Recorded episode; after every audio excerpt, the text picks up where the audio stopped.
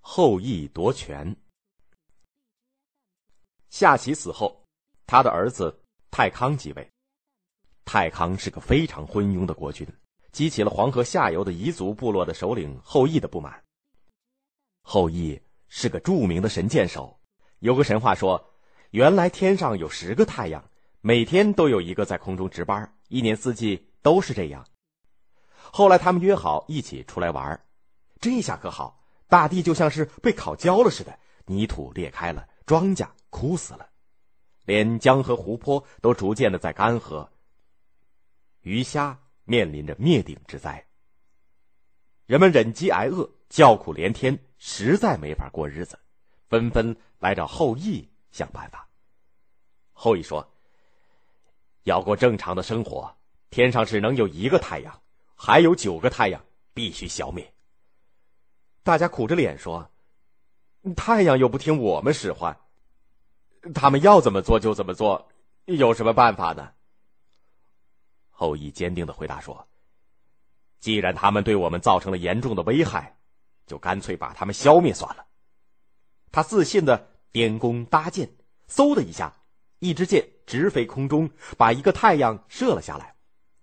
正当其他太阳慌慌张张、乱作一团的时候，他又连发八箭，噗噗噗，随着弓弦声响，又有八个太阳接着坠落，只留下一个太阳高高的挂在天上。从此四季分明，气候适宜。那留下的唯一个太阳终于值守，按时出勤，不敢贪玩了。干旱过去了，水灾又发生了，农田被淹没，牲畜被冲走，人们流离失所，无家可归。兴风作浪的是一批水中的怪兽，他们对人们的生命财产造成了严重的危害。后羿冒着危险，先后和凿齿、九婴、大风、修蛇等猛兽恶怪一较量，终于用弓箭把他们都射死了。后羿为百姓做了许多好事，使人们过上了安定的生活，所以受到大家的爱戴，被推举为部落的首领。他领导的部落活跃在黄河下游，有比较强的实力。后羿对夏朝国君太康十分不满。一心想寻找机会推翻他的统治。太康对政事不感兴趣，沉湎于游乐，特别是喜欢打猎。有一次，他带着随从到洛水南岸去打猎，玩了一百多天还不想回宫。后羿掌握了这个情况以后，觉得这真是一个好机会，马上带着人马守住洛水的北岸，挡住了太康回去的路。太康回不了京都，只得流亡在洛水的南岸。这时，后羿还不敢自立为王，而是立太康的弟弟仲康做国君，但是把实权牢牢的掌握在自己的手里。仲康死了以后，后羿就把他的儿子象赶走，干脆自己来做王位了。开始，后羿还能比较负责任的管理国家大事，后来就渐渐的骄傲霸道起来。他仗着自己善于射箭。地位又越来越巩固，所以把谁都不放在眼里。后羿身边有一个亲信，名字叫做韩卓。这个人能说会道，因为会拍马屁而得到后羿的宠信。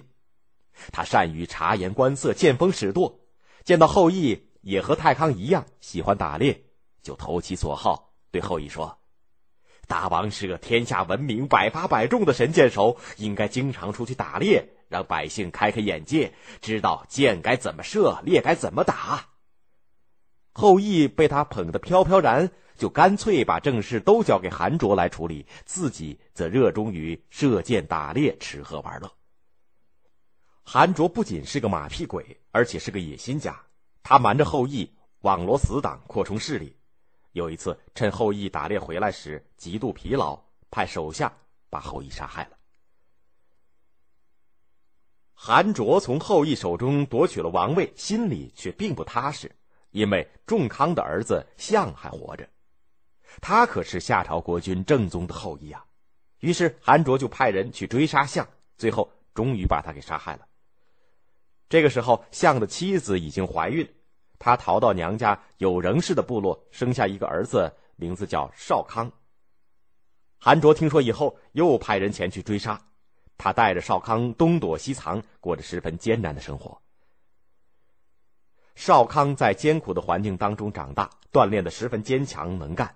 后来他招兵买马，在忠于夏朝的大臣和部落的支持下，终于打败了韩卓，把王位夺了回来。这段历史，人们称之为少康中兴。更多内容，欢迎大家关注微信公众号，我们节目在那里首发。